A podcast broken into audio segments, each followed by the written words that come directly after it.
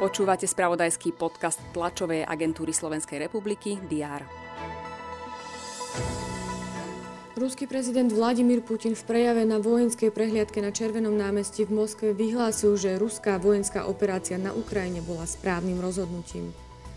Miroslav Šatan zostáva prezidentom Slovenského zväzu ľadového hokeja. Vo voľbách zdolal svojho protikandidáta Ľudovita Juriniho.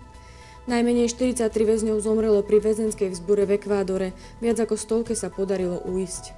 Aj tieto informácie rezonovali v úvode týždňa. Je tu útorok 10. mája a s ním aj prehľad očakávaných udalostí. Vítajte pri osledovaní.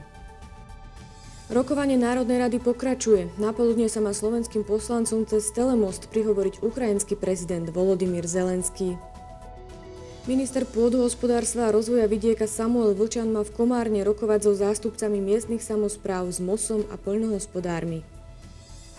Očakáva sa briefing fakultnej nemocnice s poliklinikou v Žiline. Témou bude unikátna operácia, ktorá má predlžiť rameno 15-ročného pacienta. Informovať budú riaditeľ nemocnice Eduard Dorčík a primár oddelenia pediatrickej ortopédie a oddelenia spondylochirurgie Juraj Popluhár. Naplánované je tiež odovzdávanie ceny Úsvit za študentský dizajn 2022. Podvečer sa budú udeľovať aj ceny Dominika Tatarku za rok 2021. Novozvolená maďarská prezidentka Katalin Nováková sa ujme funkcie.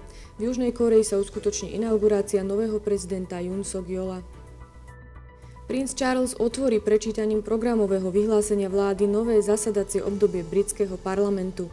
Zastúpi tak kráľovnú Alžbetu II vzhľadom na jej zdravotné problémy.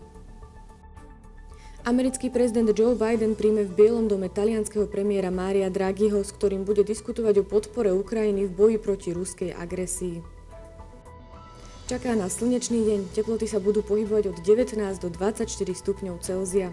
To bolo na dnes všetko. Aktuálne informácie vám počas dňa prinesieme v spravodajstve TASR a na portáli teraz.sk. Prajem pekný deň.